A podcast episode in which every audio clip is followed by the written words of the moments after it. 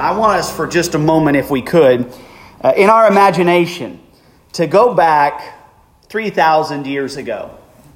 And what I'd like for you to imagine is what it would have been like waking up early on a Saturday morning, on a Sabbath, in Jerusalem. You roll over at the crack of dawn, the roosters are crowing, and you look towards the temple, and you see smoke rising. You know this is the Sabbath day, but more, more exciting than that is that it's Passover. And on this day, people came from all over Israel, bringing their sacrifices by the thousands into the temple. Every single person who is in the priesthood, every single child of the tribe that ultimately descended from Aaron, they are all hustling and bustling, trying to get all the work accomplished that has to be done on this Passover. Ultimately, the priest, the high priest, as God commanded in the Old Testament, would take and offer in the Holy of Holies once a year. And what this would do would cover the sins of the people for one more year. It became a tradition. It became an exciting time, a sad time, a challenging time as the sins of the entire tribe of Israel are brought up to the surface. But a time that after it was finished was a time of celebration. Because again, the sins had been covered.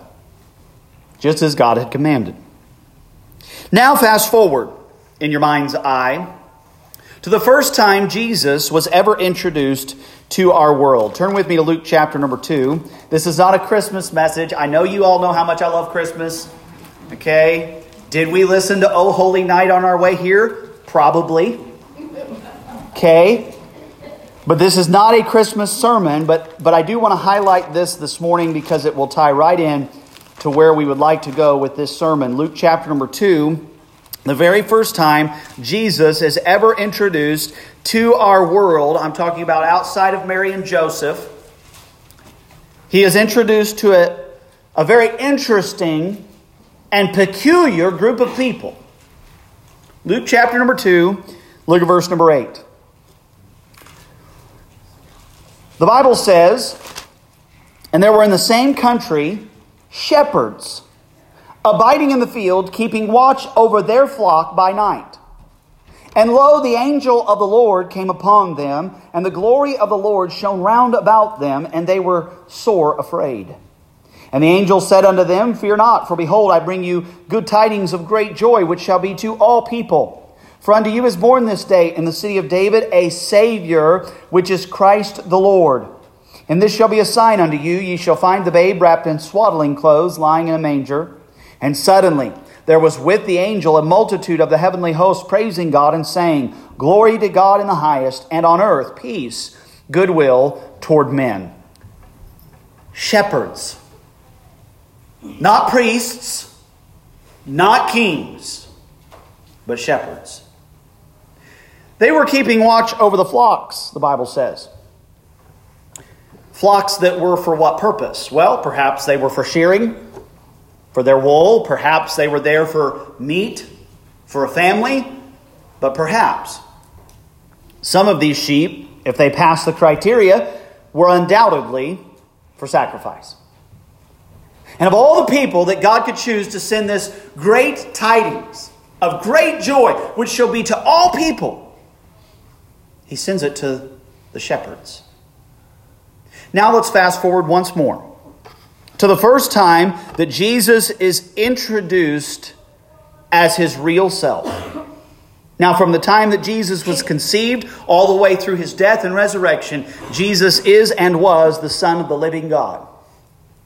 But what we find here, turn with me to John chapter number one. I know we're turning to a bunch of scripture this morning, but again, the goal is to set up what I trust will be a powerful series. As God gets a hold of it and his Spirit leads throughout this process, I believe it's something that can take the Christian who has convinced themselves that their sin is greater than God can handle and eliminate that thought from the mind. It can take the person who came into this building this morning thinking that their life is too far gone for God to reach and save, and show you that in fact you are not hopeless and you are not beyond the reach of God. It's so important what we're going to be speaking on this morning. John chapter number one, look at verse number twenty-nine. The very first time that Jesus is introduced, just previous to his, his what we call his earthly ministry. Lasted about three and a half years of earthly ministry that the Son of God did on this earth. John introduces him this way. Listen closely to these words. The next day, John seeth Jesus coming unto him and saith, Behold the King of Israel. No, he doesn't say that, does he? Behold the great Messiah. No, he doesn't say that either. Behold the Prince of Peace, the Lord of Lords. No, he doesn't use that title either. What does he say? Behold the Lamb of God, which taketh away the sin of the world.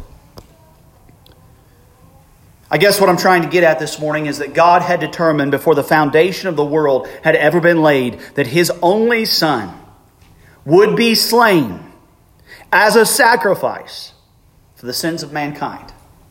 It is going to be the song of endless ages.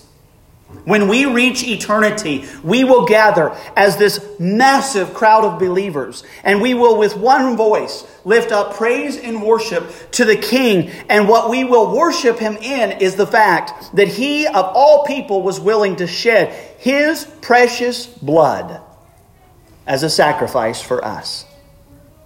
Turn with me, one last passage, and then we'll get to the meat of the sermon. Revelation chapter number five. Revelation chapter number five. You say, preacher, are you sure that's what's going to happen when we get to heaven? I mean, I thought I was going to get to fish for like a hundred years straight. Somebody told me one time I was going to get to go on this cloudy-like skateboard and just skate from one planet to the next. Somebody told me one time that I was going to get to just go to the best family reunion you've ever seen in your life. Fried chicken everywhere. Okay, we can all theorize on what heaven's going to be like, but you know what I'd rather do? I'd rather go straight to God's Word and see what His description is. In Revelation chapter number five and verse number six, we are told clearly what you and I will be participating in when we get to heaven. Revelation chapter five, verse six, and I want you to listen closely to what Jesus is being specifically praised for in this passage. Verse six, the Bible says, And I beheld, and lo, in the midst of the throne, and of the four beasts, and in the midst of the elders, stood a lamb, as it had been slain, having seven horns and seven eyes, which are the seven spirits of God sent forth into all the earth. Verse seven, And he came and took the book out of the right hand of him that sat upon the throne, and when he had taken the book, the four beasts and the twenty elders uh, fell, or the four and twenty elders fell down before the Lamb, having every one of them harps and golden vials full of odors, which are the prayers of saints. And they sung a new song. Now listen to this. Here's what they sang. Thou art worthy to take the book and to open the seals thereof. For thou wast slain and hast redeemed us to God by thy blood out of every kindred and tongue and people and nation. And hast made us unto our God kings and priests, and we shall reign on the earth. And I beheld and I heard the voice of many angels round about the throne, and the beasts and the elders, and the number of them was ten thousand times ten thousand and thousands of thousands, saying with a loud voice, listen to this, Worthy is the Lamb that was slain to receive power and riches and wisdom and strength and honor and glory and blessing. And every creature which is in heaven and on the earth and under the earth, and such as are in the sea, and all that are in them, heard I saying, Blessing and honor and glory and power be unto uh, him that sitteth upon the throne, and unto the Lamb forever and ever. And the four beasts said, Amen. And the four and twenty elders fell down and worshipped him, that liveth forever and ever. You know, one of the greatest titles given to our Savior, we have a lot of them and we'll be sharing some of them with you during this sermon, but one of the greatest titles of our Savior is the Lamb of God. And the question is, why is this the case? Why is it that Him being referred to as the Lamb of God is so important to us? It's because of the blood that He shed for us. And I want to spend some time, not just this morning. I imagine this is going to take us three or four weeks. This might only be the second series of sermons that I've preached this year. But I want to take the next several weeks and spend some time on a sermon series entitled, The Wonder-Working Power in the Precious Blood of the Lamb. These, these passages of Scripture that I've just read to you and these thoughts that I've just shared with you, the, the reality of them must have weighed heavily on the heart of a man by the name of Lewis E. Jones back in eighteen ninety-nine.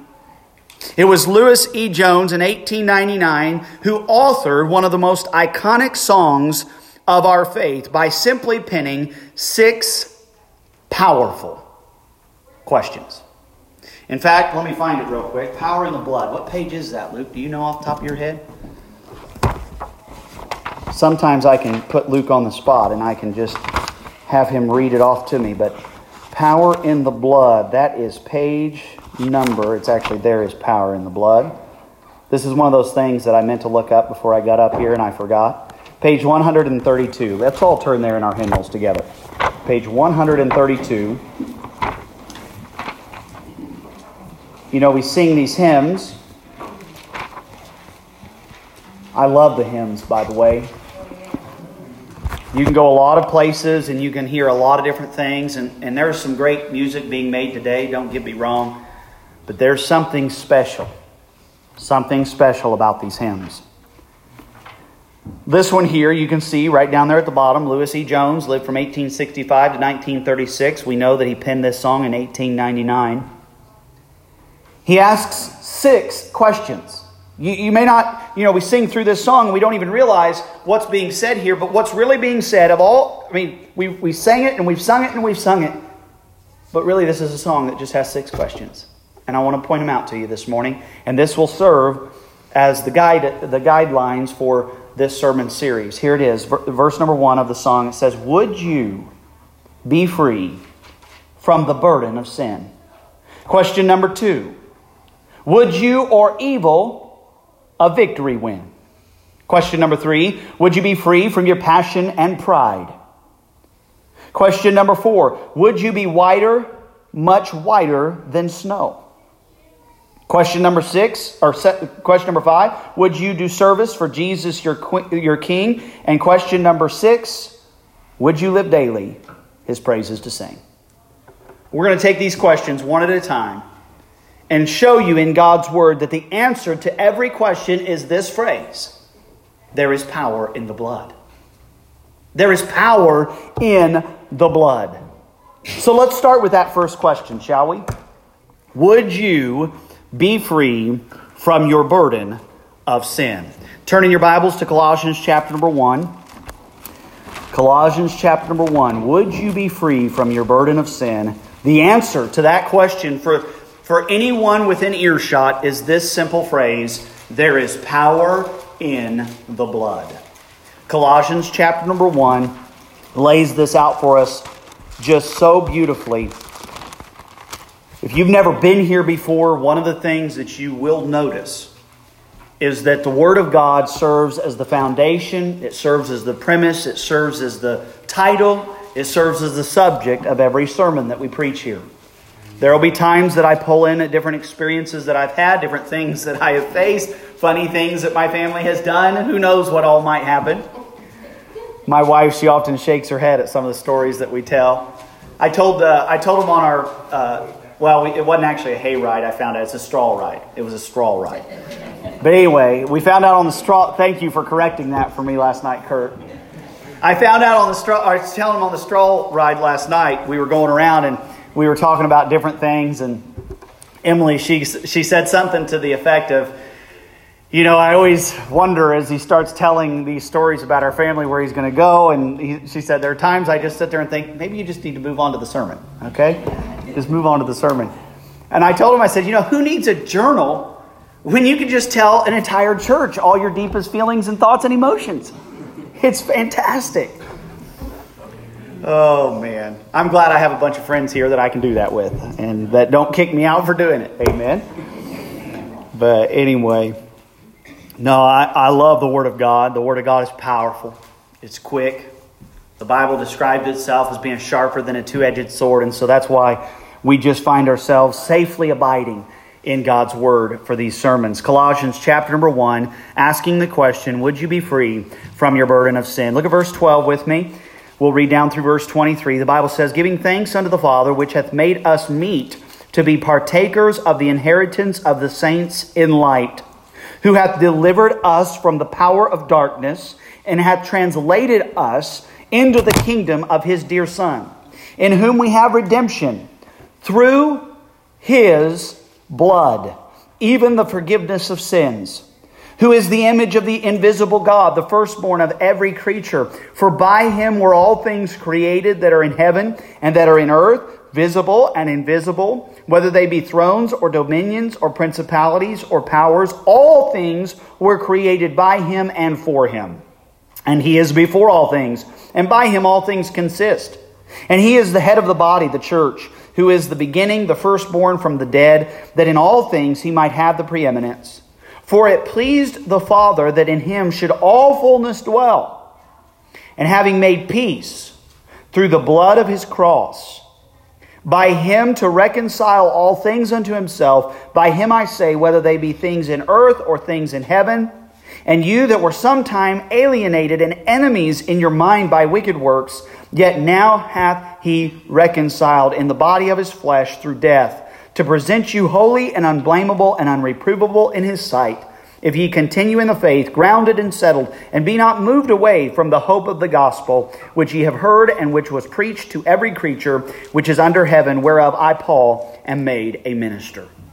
I want to take some time considering this question, would you be free from your burden of sin? I want to think about that burden for just a second before we start breaking this passage of Scripture apart. I want to just dwell on the burden. It's something that we don't like to dwell on. I can remember when I was still carrying my burden. I remember what it felt like. I remember the, the emotional struggle. I remember the weight, the spiritual weight that my sin was on me. I remember it like it was yesterday. It's quite shocking how much sin a person can get involved in by their teen years. And I'm here to tell you, I was headed headlong into having quite a burden to carry. It was already quite heavy, even as a young teenager. Heavier than I wanted to bear for the rest of my life. And I can remember there were nights that I stayed up awake at night, couldn't sleep. Tears filling my eyes because the burden was more than I could bear. And what amazes me is that people choose They choose to carry that burden. A burden that is exhausting, a burden that is devastating, a burden that is depressing, a burden, most importantly, that God stands ready to free you from. And yet, most folks, by their own choosing, decide they're going to carry this burden around for years and years and years, and God forbid, carry it around for a lifetime, even to their death. And the question this morning is, would you be free from your burden of sin? The answer is there's power in the blood. The first thing we see in this passage of Scripture is what I'm calling the pre-blood phase of our lives. The pre-blood phase of our lives. In verse thirteen and fourteen, it's described for us who we were before Jesus got a hold of us. Verse number thirteen says, who hath delivered us from the power of darkness. You may have walked in here this morning, and you may have looked around. If it's your first time here, or maybe you've been here for a little while, but maybe maybe you're still kind of new around here. You may walk in, you may look around, and you think, wow, there's some great people here. And you know, I agree with you, there's some great people here. But I don't think there's a one of us here that are regular members who would be brazen enough to say that we're great people. You know why? Because without Christ, we know who we are. I mean, if we're just honest with you this morning, we want to put on a good face. We want to leave a great first impression. We want you to walk out this morning feeling like you have been in an oasis of God's presence. Because I believe that's what Trinity Baptist Church is. I believe we walk into this place and it's all glory to God. This is an oasis in a dry and barren land. And I love being here. I love being here with all of you. But were it not for Christ, this would be a dry and barren place. Were it not for what Christ has done for us, who would we be? The Bible describes who we would be. Still to this day, we would be chained by darkness. I remember being chained by darkness, do you? It's a dreadful place to live. I can remember thinking there was no way out. There was no way out of this very, very dark place that my heart and my mind had gotten to, and I was bound by it. I, I could not release myself from it. I had tried to break through the chains. I had tried to pull my way out. I had tried everything I could think of to just loose one link of the darkness. If I could just break free one link, then I could, even if I had to drag some of the darkness with me, at least I would be free. And I couldn't. Until the blood was applied. Say, preacher, what power is there in the blood? Let me tell you what power there is in the blood. There is the power to break the chain of darkness. I tried, I tried, I tried to break the chain, and yet I remained bound in that darkness. But the moment that the blood of Christ was applied to darkness chain, it broke and the shackles fell off, and I was free, free at last. I'll never forget that day. I'll never forget the next morning. You know, people say that the birds sing sweeter and the sun shines brighter. I mean, I don't even know all the, I mean, it's just, but it's real. I mean, if you remember back to when you were gloriously converted out of darkness into the kingdom of light, do you remember what it was like? Amen. That was a glorious moment. There's no moment like it. Why? Because finally, darkness has been left behind, its chains shattered by the power of the blood of Jesus. Who are we before the blood? We're chained by darkness. Who are we before the blood? We are counted as enemies. Look at verse number uh, thirteen with me again, and verse number fourteen, about halfway through. It says, and hath translated us into the kingdom of his dear Son, in whom we have redemption through his blood, even the forgiveness of sins. Why did we have to be translated into a different kingdom? Whose kingdom were we in previous to Christ? The Bible describes it, describes it as the kingdom of darkness. It also describes for us the fact that you and I are en- enmity with God, that we are enemies of God previous to the blood of Christ being applied to our lives.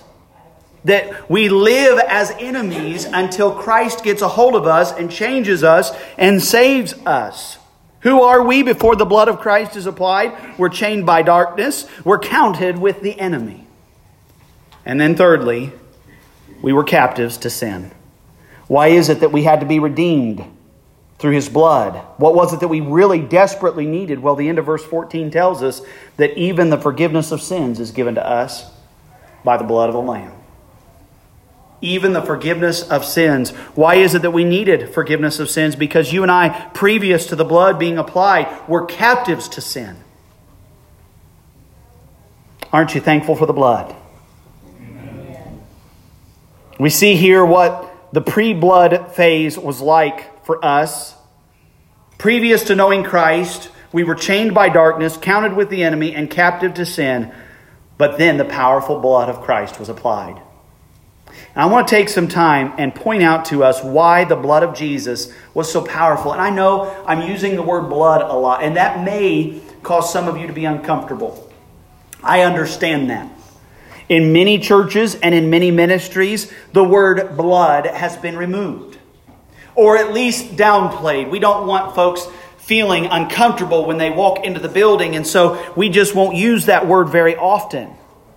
But can I tell you something? And I don't want it to offend you. And I ask you, I beg you, to give me time to explain. We sing about the blood here. We praise God for the blood here. We preach about the blood here. And I'll tell you why we do that. Because the power of the blood of Christ is what, what our world desperately needs at a time like this. Look with me at verse number fifteen, and I want to show you that this was not just any blood that was shed for us. The Bible says that without the shedding of blood, there is no remission of sin. God set up a system. The way that God designed this to work was that blood had to be shed for the forgiveness of sins. That's, that's the way God designed it. There's a reason He designed it that way. He designed it that way in order that He might send His only begotten Son to spill out His blood for us as a sacrifice once and for all. Amen. Taking care of sin. That was His design. That was His plan. But this was not just any blood. It's ironic and kind of strange that we go from talking about this power of darkness, needing the redemption of sin, to this long description of who Jesus was.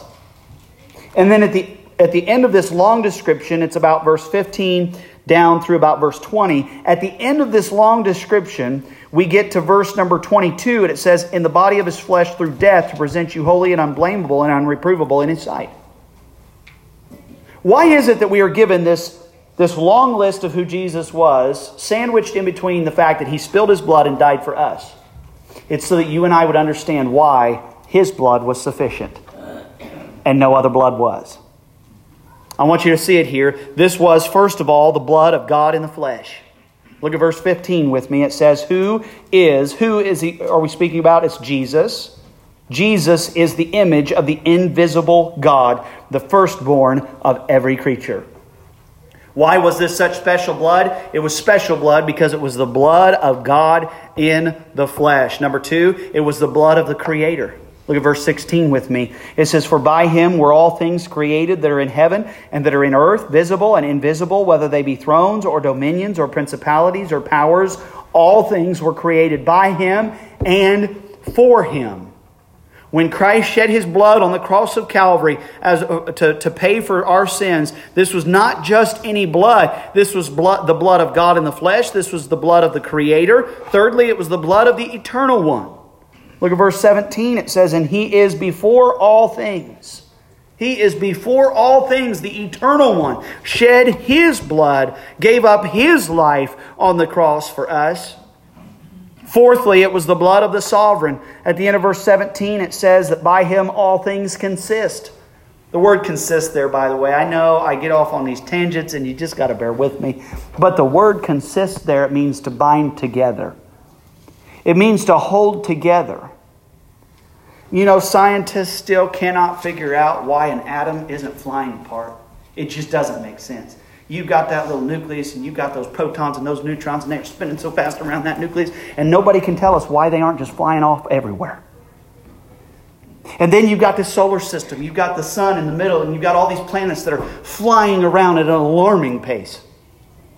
Just our Earth alone is, is spinning like this. I mean, hundreds and hundreds and hundreds and hundreds of miles per hour. Why aren't we just flying off of this thing? The word consists there means to hold together. I love that. Just bear with me. I get excited about this stuff, okay?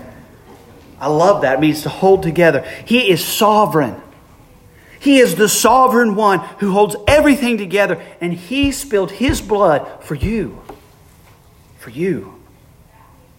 It's the blood of the head of the church, according to verse eighteen. It's the blood of the resurrected one, according to the end of verse eighteen. It's the blood of the Messiah, according to verse nineteen. And the blood of the Prince of Peace, according to verse number twenty. This was not just any blood. And it's why we sing about the blood. It's why we rejoice in the blood that was spilled for us. It's why we gather four times a year on a Sunday night to commemorate the blood.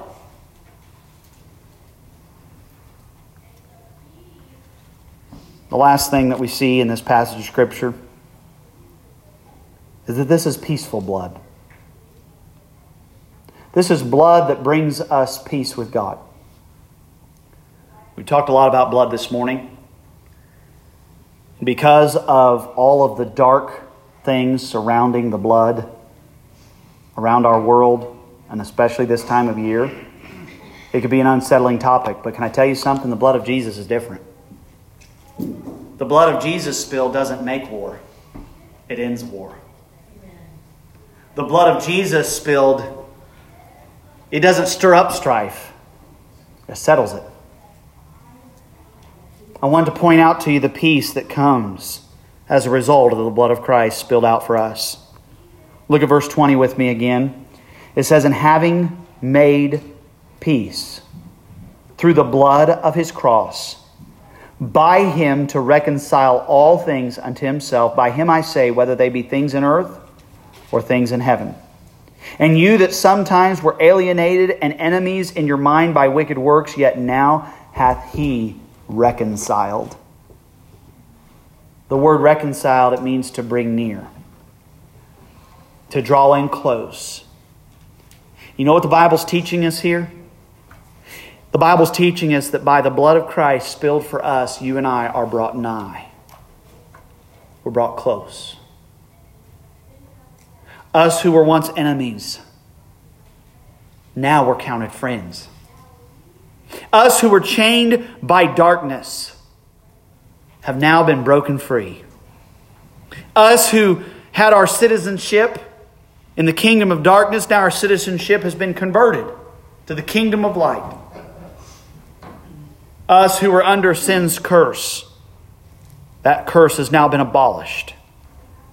How? Why? By what means? By the blood of the Lamb. Turn with me to Romans chapter number five. Romans chapter number five. Really want to drive this home this morning because it is so important. And I wanted to help you. There's a reason that there's a cross hanging on the back of this sanctuary wall. There's nothing special about it. That's tulip poplar. It's milled in Michigan, brought down here to Indiana. I built all my house, and what was left over was this chunk of wood here. We don't bow down to it. We don't raise it up, march through the streets with it. We hang it there. And the reason we hang it there is to remind everyone who walks in this building that Jesus loves them this much. That Jesus loves them this much, that he would go to this cross and he would spill out his blood as a sacrifice for all of us. And Romans chapter five, verse one tells us exactly, precisely why he was willing to do this. Look at chapter five, verse one. The Bible says, therefore, being justified by faith, we have peace with God through our Lord Jesus Christ, by whom also we have access by faith into this grace wherein we stand and rejoice in hope of the glory of God. You and I, who were enemies, prisoners of darkness, bound by sin, all of that has been taken care of when Jesus spilled his blood on the cross of Calvary. It wasn't just any blood. It was special blood. It was the blood of God in the flesh, spilled out for you and I as a payment for our sin. The question then is, how does the blood get applied to my life? In the Old Testament, during the time period of the Passover, you remember one of the traditions was, and it wasn't a tradition the first time it happened, it happened the very first time because it was essential to life itself. What had to happen was the priest had to kill a lamb, or the, I'm sorry, the family member, the head of the family, had to kill a lamb, had to spill out its blood into a bowl, and they took a, a, a thing of reeds, and they dipped it down in the blood of the lamb, and they reached up, and they would take, and they would cast it up over the head post of the door, and then they would take it again, and they would cast it on the side post, and they take and they cast it on the other side post. And when the death angel came by and saw the blood applied, he would pass over. That's why they call it the Passover. And in this case, for you and I, dear Christian, the blood has been applied. And for that reason, the sin that we thought we were guilty of, guess what? When the blood of Christ is applied, God passes over it. When the blood is applied, the darkness that we thought we were bound by, God breaks it. By the blood of the Lamb. It's an amazing thing. The question is, how do I go from darkness to light, from bound to free? It's one word, And I don't want you to miss it, because Satan would love nothing more than to convince you that it's twenty words or one hundred words or a thousand works that I can do to get myself there, to earn my spot. No, it's just one word. It's found right there in Romans chapter five. Therefore, being justified by faith. Faith. Say, preacher, how? I've been carrying this burden for so long. And I'm so tired of it. And, and I feel like I've gone to church. I've listened. I've tried to figure it out. I've prayed. I've been baptized. I've given money. I've done everything I could think to do to get rid of the burden, and I still feel like I'm carrying the burden. What am I doing wrong? I'll tell you what you're doing wrong. You're trying to do it. That's what you're doing wrong.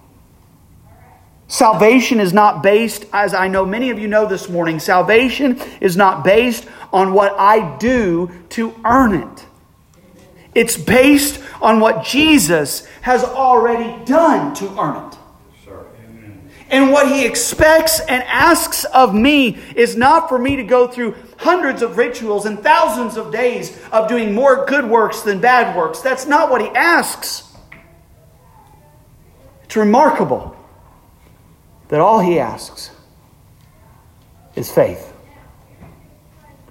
For you to stop trying to get there on your own. And to finally, once and for all, rest in what he has done for you. The Bible states it over and over again, and it's amazing that Satan has done such a masterful job of eliminating these scriptures from the preaching of God's word. The most popular one of all, for God so loved the world, that he gave his only begotten Son, that whosoever believeth in him should not perish, but have everlasting life. When that prison guard asked Paul, what must I do to be saved? Paul responded, believe on the Lord Jesus Christ. And here in Romans chapter five, verse number one, therefore being justified by faith, we have peace with God through our Lord Jesus Christ, by whom also we have access by faith into this grace wherein we stand and rejoice in hope of the glory of God. You know why it's so important that it be by faith and not by works? That all the glory might go to the Lamb that was slain. Amen. Remember that song that we're going to sing that we just read about in Revelation? In Revelation, the song that's being sung, had we been able to earn our way to heaven, think of how different that song would be. The song would be more about us than it would be about Jesus. It's one of the great problems with worship today, falsely so called. Worship has become all about me instead of about Jesus. You see, if I concoct in my mind and in my heart a means by which I can earn my way to heaven, then when I get there, I can pat myself on the back and say, see what I have done. Look at all that I have accomplished. I must have said the right things. I must have gone to the right places. I must have met the right people and done all the right things. But when salvation is by faith alone in Christ alone, only Christ can receive the glory. God has designed it this way. This is exactly, precisely the way that His Word commands it. If you're here today and you've never rested in Christ and you're still carrying your burden, can I just tell you, can I just speak to your heart for a moment? You don't have to keep bearing that burden on your own. Jesus literally stands ready to take the burden off of you. Why wouldn't you let him? What, what, tell me, what joy are you currently experiencing by bearing, by bearing your burden yourself? Are you not getting exhausted? Are you not worn out? Are you not tired of the pain that it's causing you? Jesus spilled his blood to make a way for the burden to be removed. And the question, the question that the that the songwriter asks is, would you?